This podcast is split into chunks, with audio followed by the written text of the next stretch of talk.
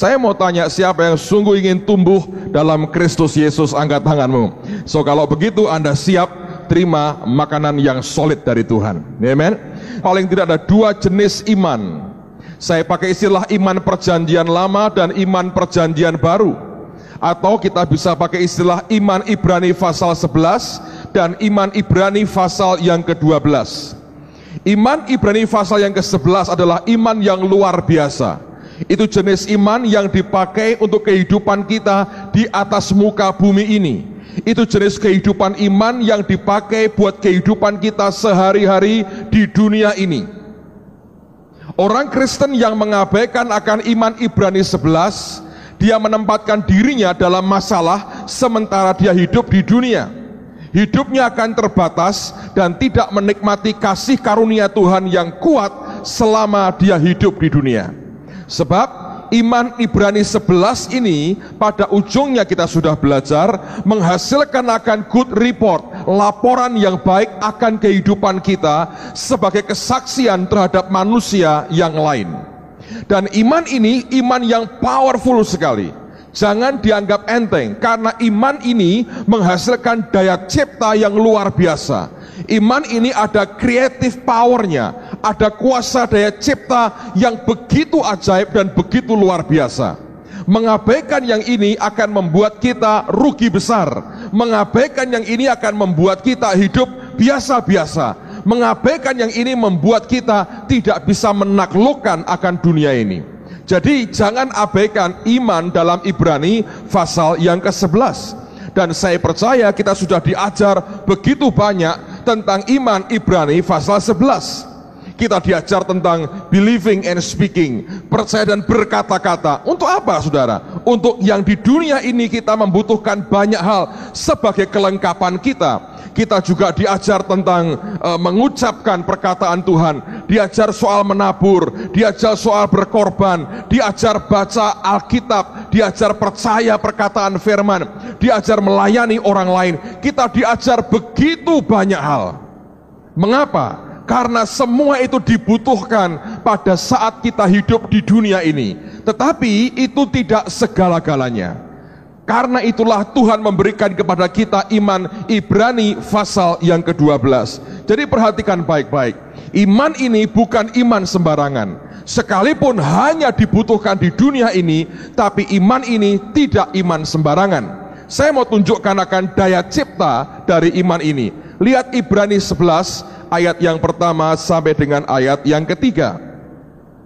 Ibrani pasal 11 ayat yang pertama sampai dengan ayat yang ketiga.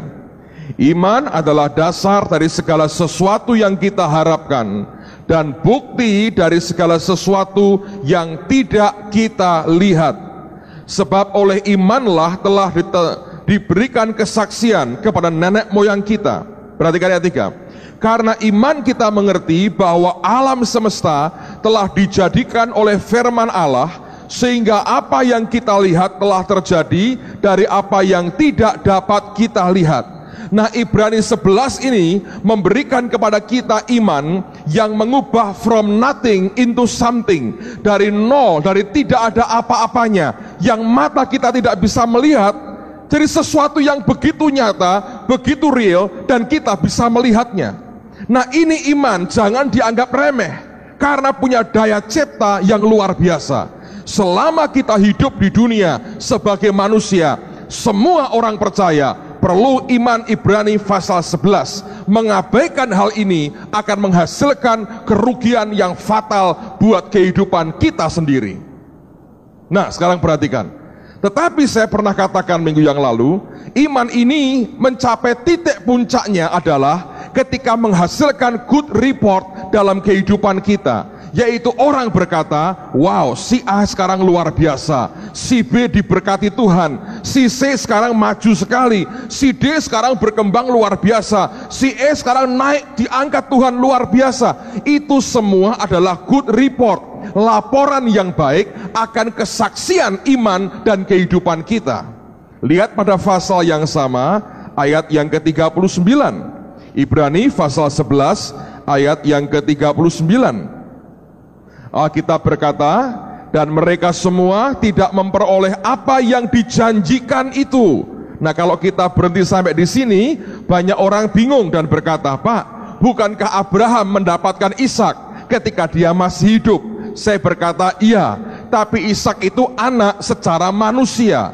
Sebetulnya janji Tuhan yang lebih hebat, Abraham itu pernah melihat akan Kristus Yesus. Tuhan pernah berkata, Abraham bersuka cita ketika melihat hariku. Artinya sebetulnya janji yang paling tinggi yang pernah diterima mereka adalah janji akan Kristus Yesus dan sampai matinya mereka tidak mendapatkan yang Tuhan janjikan karena mereka hanya punya iman Ibrani pasal 11. Teruskan lagi. Sekalipun iman mereka telah memberikan kepada mereka, perhatikan, iman mereka memberikan kepada mereka suatu kesaksian yang baik atau obtain a good report through faith. Mereka itu menghasilkan, iman itu menghasilkan suatu good report, laporan yang baik akan kehidupan kita. Kalau orang bicara tentang hidup Anda, Anda mempraktekkan Ibrani 11 yang diajarkan berkali-kali, setiap saat diajarkan, saudara akan orang berkata, wow, orang ini luar biasa, ada good reportnya, hasilnya luar biasa. Paulus pernah berkata kepada jemaat di Korintus, ingat keadaanmu dulu saudara, waktu engkau dipanggil, tidak ada orang yang terpandang, tidak ada orang yang uh, apa berpendidikan, yang yang yang berhikmat. Artinya dulunya mereka tidak ada apa-apanya. From nothing diubah into something. Dari tidak ada apa-apanya diubah dari sesuatu yang luar biasa. Nah inilah sebetulnya iman Ibrani pasal yang ke-11. Ada hasil good report ada sesuatu yang luar biasa yang dihasilkan dari iman ini. Dan iman ini dibutuhkan selama kita hidup di dunia. Nah tetapi Alkitab berkata, rupanya ini jenis iman yang tidak sempurna. Harus disempurnakan dengan pasal yang ke-12. Mengapa? Lihat ayat yang ke-40 dari Ibrani pasal yang ke-11 tadi. Ibrani 11 perhatikan pada ayat yang ke-40. Alkitab berkata, sebab Allah telah menyediakan sesuatu yang lebih baik bagi kita. Siapa kita? Yaitu gerejanya, gereja perjanjian baru, umat perjanjian baru. Setelah mengalami penebusan Yesus, dan dikatakan tanpa kita mereka tidak dapat sampai kepada kesempurnaan. Jadi kalau kita hidup hari ini, kita harus bersyukur. Karena Ibrani 11 saja tidak sempurna. Harus ada lanjutannya, yaitu kita yang menikmatinya. Dan itulah iman Ibrani pasal yang ke-12. Nah sekarang saya akan mulai bicara apa yang maksudnya dengan iman Ibrani pasal yang ke-12. Saya akan coba perlahan seperlahan saya bisa, tapi saya akan ulang, ulang, ulang sampai cukup informasi buat saudara. Selebihnya pekerjaan Roh Kudus menjelaskan dalam rohmu. Nah, saya minta perhatian ekstra karena ini tidak mudah, tapi ujungnya nanti Anda akan mengerti apa yang Tuhan maksudkan. Lihat Ibrani pasal 12 sekarang. Ayat yang pertama dan ayat yang kedua. Alkitab berkata, karena kita mempunyai banyak saksi, bagaikan awan yang mengelilingi kita, marilah kita menanggalkan semua beban dan dosa yang begitu merintangi kita dan berlomba dengan tekun dalam perlombaan yang diwajibkan bagi kita. Ayat yang kedua Anda perhatikan, marilah kita melakukannya dengan mata yang tertuju kepada Yesus. Jadi kita melakukan hidup kita ini, mata kita tertuju kepada Yesus. Nah, siapa Yesus di sini? Kaitannya apa dengan iman kita? Ayat berikutnya Alkitab berkata, siapa Yesus itu? Yaitu yang memimpin kita dalam iman dan yang membawa iman kita itu kepada kesempurnaan. Bahasa Inggrisnya, He is the author and the finisher of our faith. Dialah pencipta yang memulai dan penyelesai iman kita.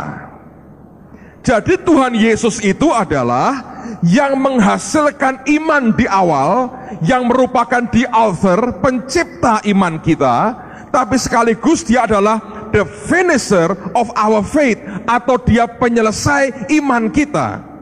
Jadi segala sesuatunya itu dimulai dan disempurnakan di dalam Kristus Yesus. Makanya di luar Kristus Yesus tidak mungkin kita sempurna hanya sempurna di dalam Kristus Yesus. Karena itu Alkitab berkata, He is the author and the finisher of our faith. Dialah pencipta dan penyelesai iman kita. Nah itu Anda pegang dulu. Bahwa kalau kita mau iman kita itu finish, selesai, tuntas, harus ada di dalam Kristus Yesus. Oke, simpan dulu. Sekarang bagaimana aplikasinya dalam kehidupan kita? Paulus berkata begini, coba buka Galatia pasal yang kedua. Galatia pasal yang kedua. Ini saya sudah pelan, saudara, sudah slow. Kalau cepat, Pak, cepat, hmm, amin, itu cepatnya, saudara. Ini sudah slow, jadi kalau kurang slow, harap maklum, saudara. Galatia pasal 2, ayat yang ke 20. Saya akan pelan-pelan lagi. Ini ayat kunci karena penting buat kita. Galatia pasal 2 ayat yang ke-20. Sudah ya, saudara ya? Alkitab berkata begini, Namun aku hidup, kata Paulus, tetapi bukan lagi aku sendiri yang hidup, melainkan Kristus yang hidup di dalam aku. Dan hidupku yang kuhidupi sekarang di dalam daging adalah hidup oleh iman dalam anak Allah yang telah mengasihi aku dan menyerahkan dirinya untuk aku. Nah sekarang perhatikan saya, saya mau jelaskan nanti di rumah Anda baca beberapa kali, Anda akan ngerti maksudnya. Paulus berkata begini, aku ini sekarang hidup, aku ini hidup nih. Tetapi hidupku yang sekarang ini di dalam daging sebagai manusia, seperti Anda dan saya ini kan manusia, ya. Kita ini kumpulan manusia dan malaikat. Setan nggak ada di sini, nggak ada, saudara. Ini semua manusia, anak-anak Tuhan dan malaikat.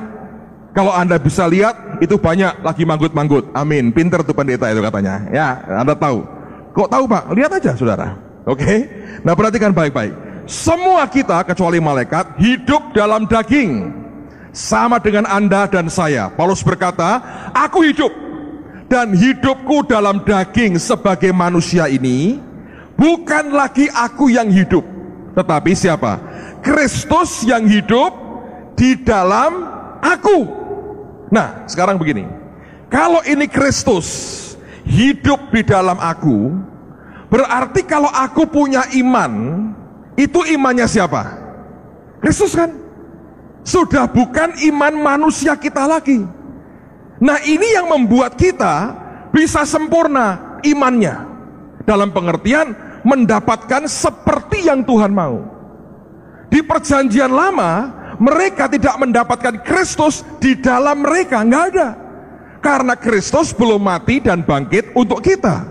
Setelah perjanjian baru, dia mati dan bangkit buat kita.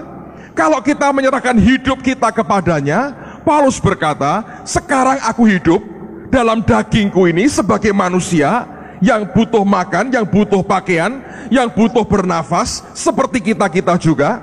Tapi hidupku ini dalam daging ini bukan aku lagi, tapi Kristus yang hidup di dalam aku. Nah, Kristus ini merupakan the author and the finisher. Dialah pencipta dan penyelesai iman kita. Itu di dalam kita. Sejak saat itu sebetulnya kita mestinya punya iman, imannya siapa? Kristus. Sampai di sini Anda pinter sekali. Sudah tanggap jenius, saudara. Oke? Teruskan. Lalu orang berkata, Pak, mana bisa sih kita punya iman seperti Kristus, Pak? Sekarang mari kita lihat perkataan Yesus sendiri. Markus pasal yang ke-11. Injil Markus pasal yang ke-11. Seperti janji saya, saya sudah perlahan, saudara ini. Markus 11 ayat yang ke-22. Injil Markus pasal 11 ayat yang ke-22. Nanti saya ulang lagi. Tenang aja. Markus 11 22. Yesus menjawab mereka, "Percayalah kepada siapa? Allah." Kalau Anda lihat dalam teks aslinya atau dalam terjemahan dikatakan dikatakan have the faith of God. Milikilah imannya Tuhan atau milikilah God's kind of faith, jenis imannya Tuhan. Yang ngomong Yesus. Dia berkata, milikilah jenis imannya Tuhan. Saya mau ulang lagi, Anda perhatikan baik-baik. Iman perjanjian lama, itu iman yang luar biasa. Dibutuhkan untuk kehidupan kita di dunia. Dan semua yang kita butuhkan di dunia, kita membutuhkan iman Ibrani pasal 11 itu kalau kita lakukan dengan setia, lakukan dengan benar, menghasilkan good report dalam kehidupan kita. Yang dihasilkan merupakan laporan yang baik. Orang berkata, wow dia diberkati, wow dia maju, wow dia luar biasa, dia sukses dan sebagainya. Tapi Tuhan berkata, itu tidak sempurna nak. Aku berikan yang lebih baik, yaitu iman di dalam Kristus Yesus karena Kristus adalah the author and the finisher, pencipta dan penyelesai iman. Dan itu hidup di dalam kita, kata Paulus. Aku ini manusia daging seperti kalian semua, dia berkata. Manusia biasa hidup dalam daging ini, tapi bukan lagi aku yang hidup, melainkan Kristus yang hidup di dalam aku. Nah, karena Kristus hidup di dalamku, maka seharusnya yang muncul keluar adalah imannya Kristus. Dan Tuhan Yesus sendiri berkata, milikilah jenis imannya Tuhan. Have God's kind of faith. Milikilah jenis imannya Tuhan. Oke, sekarang Anda mengerti. Nah sekarang Anda bertanya, Pak, jenis imannya Tuhan itu iman yang bagaimana? Yaitu iman yang sesuai atau mengekspresikan dirinya sesuai dengan karakter dan sifat nature-nya Tuhan. Nah, Alkitab mengatakan Allah itu kasih. God is love. Jadi seharusnya iman jenisnya Tuhan itu adalah iman yang mengekspresikan dirinya di dalam atau lewat yang namanya kasih. Nah itu Paulus katakan dalam Galatia pasal 5 Mari dibuka, cepat-cepat dibuka. Galatia pasal yang kelima. Saya harap masih di sini barangnya. Galatia pasal yang kelima Perhatikan ayat 5 dan ayat yang keenam. Galatia pasal 5 ayat 5 dan ayat yang keenam. Perhatikan Sebab oleh roh dan karena iman kita menantikan kebenaran yang kita harapkan. Sebab bagi orang-orang yang ada dalam Kristus Yesus, hal bersunat atau tidak bersunat tidak mempunyai sesuatu arti. Hanya ini yang berarti, perhatikan, iman yang bekerja oleh apa? Kasih. Kalau Anda cek di terjemahan lain, NIV mengatakan faith expressing itself through love. Iman yang mengekspresikan dirinya lewat apa? Kasih. Nah, kalau ini, saudara, Anda harus mengerti, ini imannya Yesus. Lihat Alkitab berkata apa? Ketika dilihatnya orang banyak, timbullah apa? Belas kasihnya. Ketika belas kasihnya muncul, Alkitab berkata, maka disembuhkannya semua. Soal menyembuhkan orang sakit perlu iman nggak? Iya toh. Tapi itu kan ekspresinya karena apa? Kasih. Bukan dikatakan begini, ketika dilihatnya orang banyak, maka dilihatnyalah kesempatan untuk memamerkan kuasanya supaya orang tahu siapa dirinya. Kemudian dia cetak brosur berkata, hari ini aku pamerkan kehebatanku, maka dia meludahi semua orang dan sembuhlah mereka. Enggak tuh? Selalu Alkitab berkata, maka tergeraklah hatinya oleh belas kasihan, lalu kemudian disembuhkannya semuanya. Ketika Lazarus sudah beberapa hari mati dan sudah berbau mayatnya, Waktu melihat Maria menangis, maka maskulah hati Yesus. Kasihan. Dia menangis bersama dengan Maria. Lalu orang berkata, lihat betapa besar kasihnya kepada dia. Dan oleh karena belas kasihan, lihat orang menderita itulah dia berkata, buka kubur itu. Orang berkata, Tuhan sudah bau. Dia berkata, buka kuburnya. Dan ketika dibuka kuburnya, keluar dari compassion, dari belas kasihan, iman yang membangkitkan orang mati. Dia berteriak, Lazarus, keluar. Dan dari dalam kalau Anda lihat ke Israel, saudara, believe me, ini ini secara manusia ngeri sekali. Saya pernah lihat di daerah Betania ada kubur kuno yang orang berkata mungkin itu kuburnya Lazarus, mungkin. Seringkali um, tour guide lebih pinter ngarang cerita. Saya nggak tahu dia berkata mungkin itu berarti mungkin tidak sebetulnya. Tapi itu jenis kuburan kuno. Itu gua, batu maaf, yang digali seperti ngerong, tahu ngerong, berubang. Ada tangganya. Saya diajak, ayo Pak, turun ke bawah. No thank you. Kalau ada Yesus di sini saya mau. Kalau nanti sampai sana nggak bisa keluar lagi dia teriak, Petrus keluar, saya keluar. Kalau saya nggak ada Yesus di sini kagak mau, saya bilang, kamu masuk aja, saya di luar aja. Tapi saya sempat masuk sampai di tengah-tengah, saudara. Itu berat sekali. Dan zaman itu orang kalau mati dibalut dengan kain kafan. Anda bisa bayangkan, dengan terikat begitu kuasa Tuhan bisa membuat orang ini melakukan yang orang normal tidak bisa melakukan itu untuk keluar susah Anda sering lihat film Hong Kong film horor yang begini-begini itu itu kira-kira begitu tuh saudara Bayangin, tapi itu kan bukan karena dia ingin sekedar demo biar terkenal. Ini partai baru, namanya Partai Yesus. Nanti coblosan lawan partainya Pilatus, kagak. Semua dikerjakan karena belas kasihan. Ketika lihat ribuan orang begitu banyak, dia berkata, jangan suruh mereka pulang, nanti pingsan di jalan, beri mereka makan. Memberi makan bukan untuk show atau karena lagi promosi Jesus Bakery. Bukan, dia memberi makan oleh karena apa? Timbul hati belas kasihannya. Itulah iman yang mengekspresikan dirinya sendiri di dalam kasih. Dan itulah sifat nature-nya Tuhan. Ibrani 11 masih bicara soal janji buat kita. Ibrani 12 sebetulnya bicara soal karakter Tuhan di mana iman itu keluarnya dalam wujud karakter Tuhan yang luar biasa. Nah, Anda bertanya, Pak, apa betul sih bahwa itu merupakan nature-nya Tuhan? Surat Yohanes berkata, God is love, Allah itu kasih. Di perjanjian lama ada kisah menarik. Coba buka keluaran pasal 33. Saya ingin ajak Anda lihat cerita ini, ini sangat menarik sekali. Bagaimana Tuhan memperkenalkan dirinya.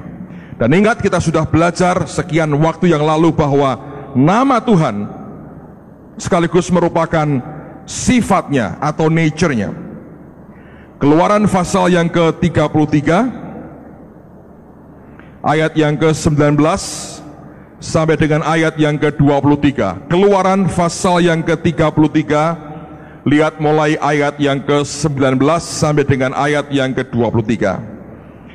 Saya baca 18 lah. Tetapi jawabnya, perlihatkanlah kiranya kemuliaanmu kepadaku. Ini permintaan Musa, show me your glory. Tunjukkan kemuliaanmu ya Tuhan. Tapi firmannya ayat 19, aku akan melewatkan segenap kegemilanganku dari depanmu dan menyerukan nama Tuhan di depanmu. Rupanya untuk menyatakan kemuliaan Tuhan bukan cuma sinar kemuliaannya yang luar biasa, dia harus menyerukan namanya. Karena kegemilangan Tuhan dan kemuliaan Tuhan itu muncul bukan dalam wujud kemuliaan terang sinarnya saja, tapi lebih daripada itu ada pada namanya, melekat pada nama Tuhan. Dan seperti yang dia sebutkan, itulah nature-nya, sifatnya, itulah pribadinya, itulah Tuhan yang sebenarnya. Dia berkata, Aku akan memberi kasih karunia kepada siapa yang kuberi kasih karunia dan mengasihani siapa yang ku kasihani.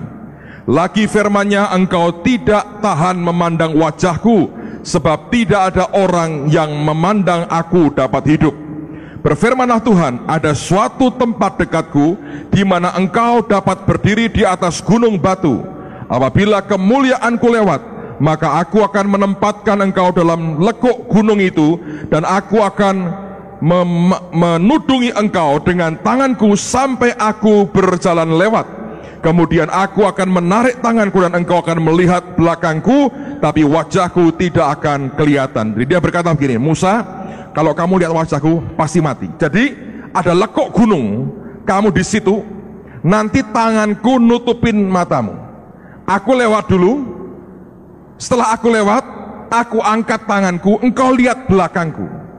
Aku akan tunjukkan kegemilanganku dan aku serukan namaku sendiri. Dan itulah Tuhan yang sebenarnya. Kalau tidak, engkau pasti mati. Nah sekarang lihat, pasal 34 ayat 6 dan 7. Ini yang Tuhan serukan, Anda perhatikan baik-baik. Berjalanlah Tuhan lewat dari depannya dan berseru. Tuhan, Tuhan, dia berteriak. Allah penyayang dan pengasih, panjang sabar, berlimpah kasihnya dan setianya. Kalau Anda baca ini, kasih bukan? Kasih itu. Ketika dia berseru, dia berteriak, dia sebut akan namanya sendiri, dia berseru, dia berkata, Tuhan, Tuhan, Allah penyayang dan pengasih, panjang sabar, berlimpah kasihnya dan setianya. Yang meneguhkan kasih setianya kepada beribu-ribu orang yang mengampuni kesalahan, pelanggaran dan dosa, tetapi tidaklah sekali-kali membebaskan orang yang bersalah dari hukuman yang membalaskan kesalahan bapa kepada anak-anaknya dan cucunya kepada keturunan yang ketiga dan keempat. Dengan demikian ketika dia menyatakan kegemilangannya, dia serukan namanya, yang dia serukan itu karakternya. Dia bilang Tuhan, Tuhan penyayang, Tuhan yang penuh kasih, yang maha murah, yang mengampuni, berlimpah kasih setianya, dia serukan pribadinya. Itulah dia. Dan itulah sebetulnya iman kita ekspresinya harus itu. Nah Pak, kalau gabungan keduanya hasilnya apa? Itu ada di 1 Korintus pasal 13. Lihat lagi saudara. Beberapa ayat saja, lalu kita akan selesai. Pasal 13. Lihat pada ayat yang pertama. 1 Korintus pasal 13 ayat yang pertama. Kalau Anda sudah sampai di pasal 13, Perhatikan saya dulu sekali lagi, saya jelaskan lagi kepada Anda. Alright? Dengan ini Anda akan lebih ngerti, lebih jelas, dan jadilah pelaku firman. Imat, iman Ibrani 11 itu iman yang dibutuhkan untuk kita hidup di dunia. Semua kita butuh kelengkapan untuk hidup di dunia. Orang yang berkata aku tidak mau itu, dia orang yang bodohnya luar biasa. Pak Timotius cerita dengan saya, beberapa waktu lalu ke Amerika ketemu dengan seorang pendeta satu organisasi gereja dari negara lain. Dan orang ini ketika ditanya e, apa pandanganmu tentang kelimpahan? Oh memalukan bicara uang katanya. Saya bilang itu pendeta gobloknya luar biasa. Right? itu goblok sekali. Kalau dia berhenti dan tidak bicara soal kelimpahan jemaatnya akan melarat dan susah hidupnya Sering kali orang berkata begini, hidup di negara lain, orang berkata, oh kita nggak perlu ngomong soal itu. Oke, okay. di Amerika tiap orang berapa tim gajinya setahun? 28 28 ribu US setahun. Kita berapa? 900. Bayangkan ya, di Amerika orang hidup gaji orang rata-rata di Amerika setiap tahun 28 ribu US. Katakanlah kalikan 10 ribu aja, setahun berapa? 280 juta rupiah setahun rata-rata gaji di Amerika. Setahun 280 juta rupiah. di Indonesia setahun itu rata-rata 900 dolar. Kalau dikalikan 10 ribu, berarti rata-rata setahun berapa? 9 juta rupiah. 280 juta dibanding 9 juta. Anda tahu nggak ada artinya apa? Kalau kita berhenti percaya Tuhan, maka sampai kapan pun negara ini tetap akan melarat. Kita akan terus di bawah garis kemiskinan. Lalu kita jadi objek orang.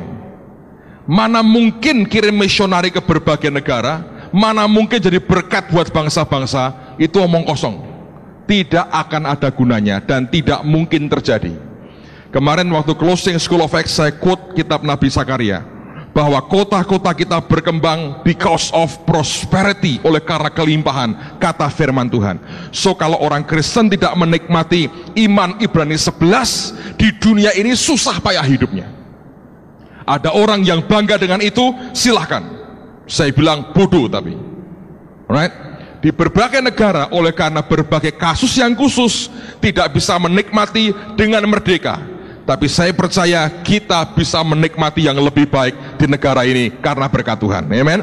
So kita butuh iman Ibrani pasal 11. Nggak usah malu ngakui soal itu. Semua kita membutuhkan itu. Tapi Alkitab juga berkata itu tidak sempurna. Yang sempurna adalah harus dilengkapi dengan Ibrani pasal yang ke-12 yaitu bahwa Kristus adalah the author and the finisher. Dia yang memulai, dia yang menyelesaikan. Dan dia itu tinggal di dalam kita. Sehingga seharusnya kita mengekspresikan imannya Kristus. Dan jenis iman Tuhan yang kita seharusnya miliki adalah iman yang mengekspresikan dirinya melalui kasih. Mengapa kasih? Karena God is love karena Tuhan itu kasih. Ngerti saudara ya? Dan Alkitab berkata ketika Tuhan lewat, dia serukan namanya, namanya itu kasih. Tuhan yang pengasih, yang panjang sabar, yang berlimpah kasih dan setianya, itu Tuhan kita. Nah, sekarang kita bisa mengerti, Yesus sebagai teladan kita, lihat, segala sesuatu yang dia lakukan itu karena kasih. Janda Dinain yang anak tunggalnya mati, tumpuan harapan si ibu ini, kalau anda perhatikan loh saudara, perhatikan, waktu si pemuda Nain dibangkitkan dari orang mati, antara orang mati, Yesus bukan cuma sekedar membangkitkan orang mati, tapi perhatikan, yang pertama, satu dia bangkitkan orang mati dari mayat jadi manusia hidup. Yang kedua, dia meneruskan garis keturunan dari wanita ini karena kelak anaknya bisa kawin dan beranak-beranak-beranak. Yang ketiga, dia memperbaiki ekonomi janda ini, ngerti saudara? Karena anak ini yang kerja buat ibunya. Satu hal dia buat, dia selesaikan banyak hal sekaligus. Dan itu karena kasih. Alkitab berkata, tergeraklah hatinya oleh belas kasihan. Dia sembuhkan banyak orang karena belas kasihnya. Dia memberi makan banyak orang karena belas kasihnya. Itu imannya muncul, motivasinya karena kasih. Itu yang membuat iman kita sempurna di hadapan Tuhan. Oke? Nah, sekarang mari kita lihat pasal 13 tadi, ayat yang pertama sampai dengan ayat yang ketiga dulu saya bacakan. Sekalipun aku dapat berkata-kata dengan semua bahasa manusia dan bahasa malaikat. Tetapi jika aku tidak mempunyai kasih, aku sama dengan gong yang berkumandang dan canang yang gemerincing. Artinya cuma ngomong kosong itu sebetulnya kalau tanpa kasih. Sekalipun aku mempunyai karunia untuk bernubuat dan aku mengetahui segala rahasia dan memiliki seluruh pengetahuan dan sekalipun aku memiliki iman yang sempurna untuk memindahkan gunung, ini iman Ibrani 11 tadi. Tetapi jika aku tidak mempunyai kasih, aku sama sekali tidak berguna. Useless, nothing. Nggak ada gunanya. Karena semuanya selfish akhirnya. Untuk kepentingan diri sendiri. Ayat 3 dan sekalipun aku membagi-bagikan segala sesuatu yang ada padaku, bahkan menyerahkan tubuhku untuk dibakar, tapi jika aku tidak mempunyai kasih, sedikit pun tidak ada faedahnya bagiku. Anda tahu beberapa orang di berbagai negara memprotes dengan membakar dirinya hidup-hidup. Kalau bukan karena kasih itu tidak ada faedahnya. Dan kalau karena betul karena kasih tidak akan dia lakukan seperti itu karena tubuh kita bait Roh Kudus. Amen, Saudara. Tidak ada faedahnya. Nah, sekarang perhatikan. Wujud yang bagaimana Pak yang kita punya? Penggabungan keduanya itu menghasilkan apa? Ayat 4 sampai dengan ayat yang ke-7 saya bacakan dulu nanti kita lihat one by one. Alkitab berkata, kasih itu sabar, kasih itu murah hati, ia tidak cemburu, ia tidak memegahkan diri dan tidak sombong. Ia tidak melakukan yang tidak sopan dan tidak mencari keuntungan diri sendiri, ia tidak pemarah dan tidak menyimpan kesalahan orang lain. Ia tidak bersuka cita karena ketidakadilan, tapi karena kebenaran. Ia menutupi segala sesuatu, percaya segala sesuatu, mengharapkan segala sesuatu, sabar menanggung segala sesuatu. Nah sekarang perhatikan saya, saya mau jelaskan. Ini akan membuat Anda ngerti persis mengapa harus ada Ibrani 12 dalam hidup kita. Wujudnya seperti apa? Penggabungan keduanya. Tentu yang pertama tadi ekspresinya karena kasih. Tapi ini yang penting, perhatikan baik-baik. Alkitab berkata kasih itu sabar. Kalau kita gabungkan 11 dan 12, maka apa hasilnya? Akan muncul orang-orang yang sukses di dunia ini, yang diberkati hidupnya, yang di atas, yang jadi kepala, yang berkelimpahan, yang tinggi pangkatnya, tapi sabar orangnya. Luar biasa. Ngerti saudara? Berapa banyak orang yang tinggi pangkatnya tidak sabaran. Banyak tuh. Duitnya banyak, tidak sabaran. Dan biasanya orang kalau punya semuanya, dia maunya instan seketika. Nanti kalau, oh belum bisa pak, butuh uang berapa? Masih gitu saudara, yang diajukan duitnya. Ngerti, ngerti. Karena muncul dari hati yang tidak sabar. Bayangkan kalau ada orang yang diberkati Tuhan, orang yang begitu hebat, orang yang begitu powerful di dunia ini, orang yang begitu berpangkat, yang begitu tinggi kedudukannya, dipandang banyak orang. Tapi kalau ketemu orang ini, orang berkata, hebat sekali, sabarnya luar biasa. Sebab dia punya Ibrani 11, dia juga punya Ibrani 12. Terus lagi, Kasih itu murah hati. Bayangin, diberkati Tuhan luar biasa, kaya raya, tapi murah hati. Kebanyakan kaya raya, meditnya minta ampun. Betul kan? Semua dihitung. Perhitungannya luar biasa. Seakan-akan dia hampir bangkrut. Tapi orang berkata, heran ya, Orang diberkati begini, tapi meditnya, kikirnya luar biasa. Berapa banyak anak buah karyawan yang mengeluh, bosku ki memang sugih tenan po sugih sugihan toh. Ketok sugih medite luar biasa. Makan siang itu loh. Bawa ke restoran nggak mau. Warung. Warung aku kon bayari pakai ayat lagi. Tiap hari ganti ayat supaya orang lain yang bayari dia makan. Hebat toh? Tidak hebat sama sekali. Bayangkan kalau dia punya dua-dua. Dia bisa begitu limpah. Tapi orang tahu dia murah hati. Di situ dia jadi saluran dan bukan cuma sekedar tempat penampungan. Luar biasa tuh. Makanya kalau tanpa 12 saudara, payah ini. Kikirnya luar biasa.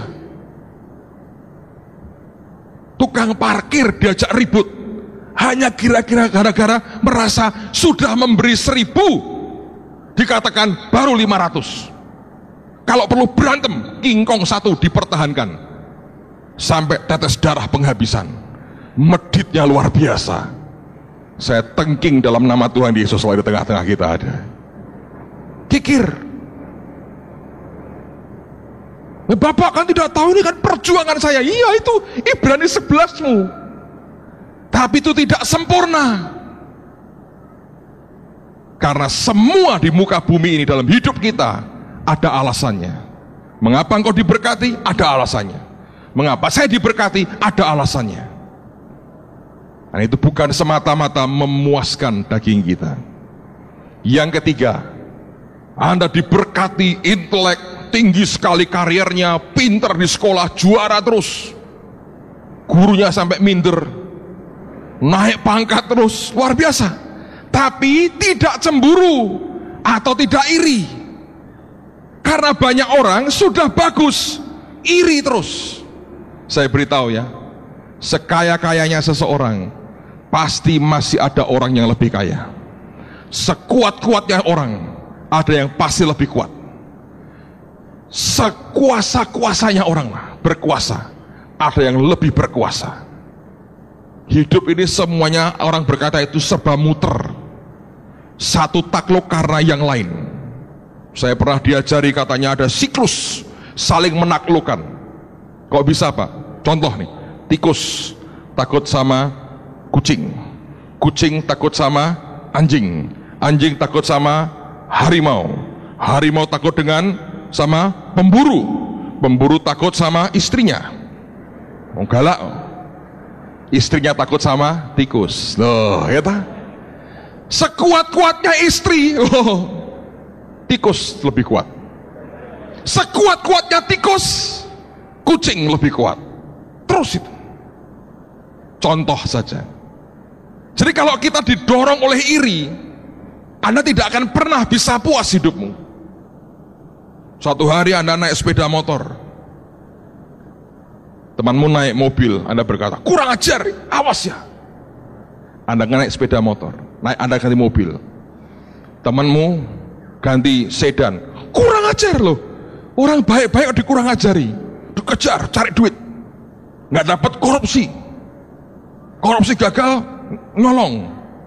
Segala macam. Apa pun dicoba, karena iri. Bersaing. Bodoh itu. Itu ongkos yang mahal persaingan itu. Ujungnya memang kesombongan. Tapi banyak orang iri tidak mau nomor dua. Saya berkata, itu kebodohan. Bayangkan kalau kau diberkati, orang lain lebih diberkati, kau berkata, puji Tuhan, lumayan. Dia lebih baik dari saya. Lo gitu dong. Tapi kalau kita tidak, saudara, rusak hidup kita. Saya berdoa kita akan diajar Tuhan jadi orang yang tahu Ibrani 11 tapi tahu Ibrani 12. Di dunia ini kita diberkati tapi karakter kita itu ekspresinya karena kasih. Kalau orang tidak iri dengan orang lain, Anda tidak akan minder dengan orang lain. Jelas. Santai aja. Ketemu orang naik Rolls Royce, Anda berkata, bagus ya, coba dong. Lo coba aja anterin aku dong ke Surabaya biar dia yang bayar bensinnya anda nikmati di belakang enak juga ya setiap hari juga boleh nih gua katanya gitu aja kan selesai tapi kalau kita pikirin wah gua mesti naik yang lain ini ya repot saudara karena iri itu membuat kita tidak pernah puas dan mengucap syukur dengan apa yang Tuhan berikan dalam kehidupan kita. Itu jahatnya. Makanya kita mesti minta anugerah. Semua disempurnakan. Ibrani 11, tapi juga 12. Terusin lagi. Tidak memegahkan diri. Atau apa bedanya tidak memegahkan diri yang berikutnya tidak sombong? Ada bedanya. Tidak memegahkan diri itu begini, bahasa Inggrisnya begini. Not to parade himself. Tahu parade, parade. Tidak berparade sendiri. Ngerti? Kalau sombong bisa kelihatan sering kali tidak kentoro, ngerti? Tapi kalau ini vulgar, bahasa kasar ini, sok pamer, tahu? Dirinya untuk parade, pamer. Bayangkan kalau anda orang yang diberkati, yang kaya raya, anda top sekali, tapi nggak pamer. Nggak ada orang yang ya lumayan lah, pamernya luar biasa. Padahal kaya karena lotre itu saudara. Pamer. Atau kaya karena yang lain. Pamer. Anda tahu orang pamer, waduh, ngeri. Dan anak kecil dari kecil pamer. Saya masih ingat dulu di kampung, sering kali kalau kita tahu zaman waktu lalu ya, sekarang sih kadang-kadang masih juga sih. Ya, di kampung kamu di, di kota kita ini sering kali dulu giliran lampu mati. Jadi setiap seminggu itu berapa kali lampu mati. Kalau sudah lampu mati, anak-anak sudah mau belajar ya susah, pakai lilin, pakai segala macam. Biasanya kita belajar awal kalau sudah jam 7 sudah gelap sekali, nyamuknya banyak. Dulu kan nggak ada AC, pakai kelambu zaman saya masih kecil. Well, anak-anak sekarang tidak menikmati itu, tapi dulu saya menikmati begitu. Tinggal di kampung, lalu keluar. Kalau sudah keluar, kumpul anak-anak itu. Kalau nggak mainan ya duduk-duduk aja di pinggiran gitu, jalan sambil ngobrol. Nah kalau sudah mulai begitu, nanti ada satu orang yang nyebelin. Nanti pamernya mulai muncul dia mulai gini, wah, bapakku baru beli anu, sepeda baru. Padahal kakak pernah loh, sepeda baru. Yang seorang nambahi, karena jengkel, wah bapakku naik Vespa sekarang. Zaman dulu nggak ada yang macam-macam, paling Vespa, DKW gitu-gitu saudara ya. Vespa, dulu Vespa. Wah, kan tersaing. Satu lagi berkata, wah bapakku nanti tukune motor Impala. Zaman dulu adanya Impala, sudah itu sudah bagus sekali. Yang seorang lagi ngomong lagi, ah, nek bapakku Mercy, Mercy. Lawang orang kampung mobil dual nggak masuk aja nggak bisa kok Mercy. Kalau ngomong gede-gede, anak-anak tuh sebetulnya hanya pengen apa? Harga dirinya tuh parade. Mercy aku, Mercy. Yang terakhir berkata, wah nek bapakku itu bendino numpak motor mabur. Pesawat terbang. Kalau anda bukan orang Semarang mau motor mabur pesawat terbang. Udah wah itu ribut. Bisa wah hebat. Ini sepeda gopo buat nyanyian. Nah tahu-tahu saudara bapak yang dia cerita beli Mercy itu datang mau jemput si anak suruh ngajak pulang pakai sarung gini tuh jalan ayo mulai wes bengi katanya digandeng tuh terus kelihatan gembor Mersine teko, mersikil katanya gitu. Tahu sikil itu kaki. Jadi itu hanya untuk parade. Mersikil pakai sarung itu numpak mercy katanya diteriakin. Semua ketawa, dia cuma nyengir aja. Awas ya untuk begitu. Di kampung kan begitu. Sudah. Eh, yang bilang tiap hari naik pesawat terbang, datang juga bapaknya. Nuntun sepeda. Ketek. Semua teriak. Motor maburmu teko katanya. Malu gak saudara? Cuma ngomong toh. Bluffing. Sekarang juga banyak orang begitu kan. Itu bukan karena kasih. Anda kalau punya banyak, gak usah pamer dah. Kalau benar punya ini, itu pembangunan selesaiin beres lah. Gitu bener apa Timotius? Nggak gampang buktikan selesaikan. 20-30 menit lagi selesai. Nanti orang berkata wah duit-duit tenan. Nah itu bagus. Oh simpenan saya pak dibuang Switzerland. Nanti bisa diambil 3000 tahun lagi ya. Setelah kiamat pengen telu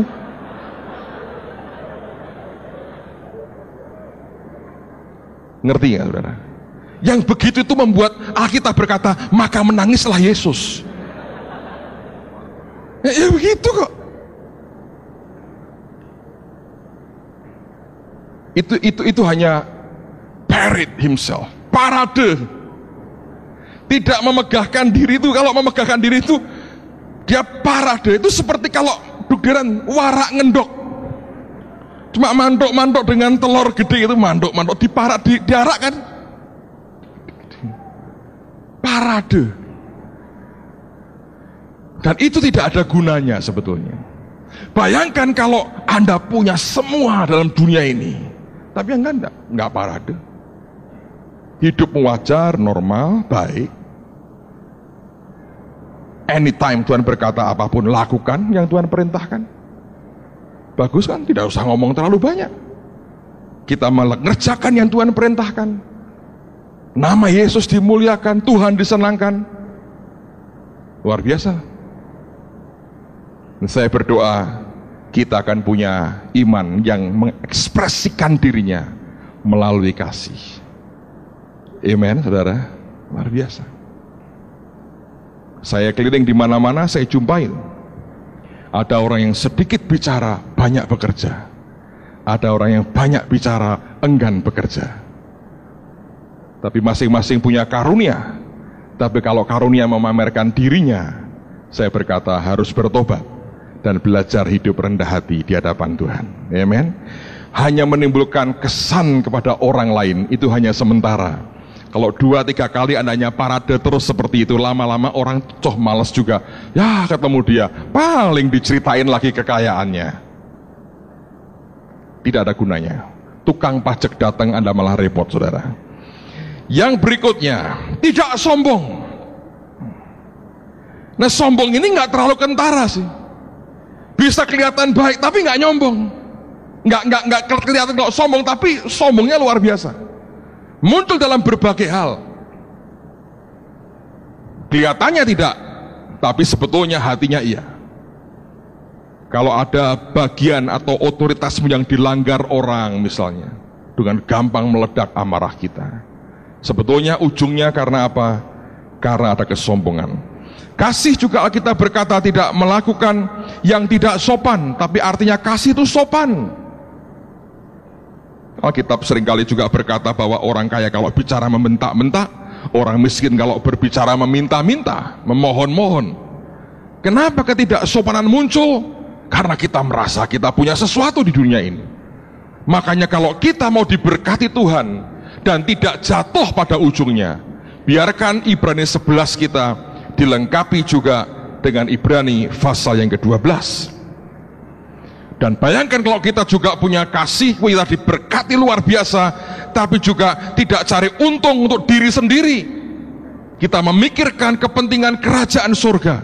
Kita belajar melayani orang lain. How to serve other people. Luar biasa kita bisa punya pilihan-pilihan antara kita mau mencoba menyukakan diri kita sendiri karena kita punya kepentingan atau kita mau belajar berkata aku mau untungkan orang lain dengan ministriku dengan pelayananku. Amen saudara. Saya berharap kita diberkati Tuhan kita luar biasa tapi kita juga punya hati yang ingin memberkati orang lain untuk keuntungan bukan diri sendiri tapi orang lain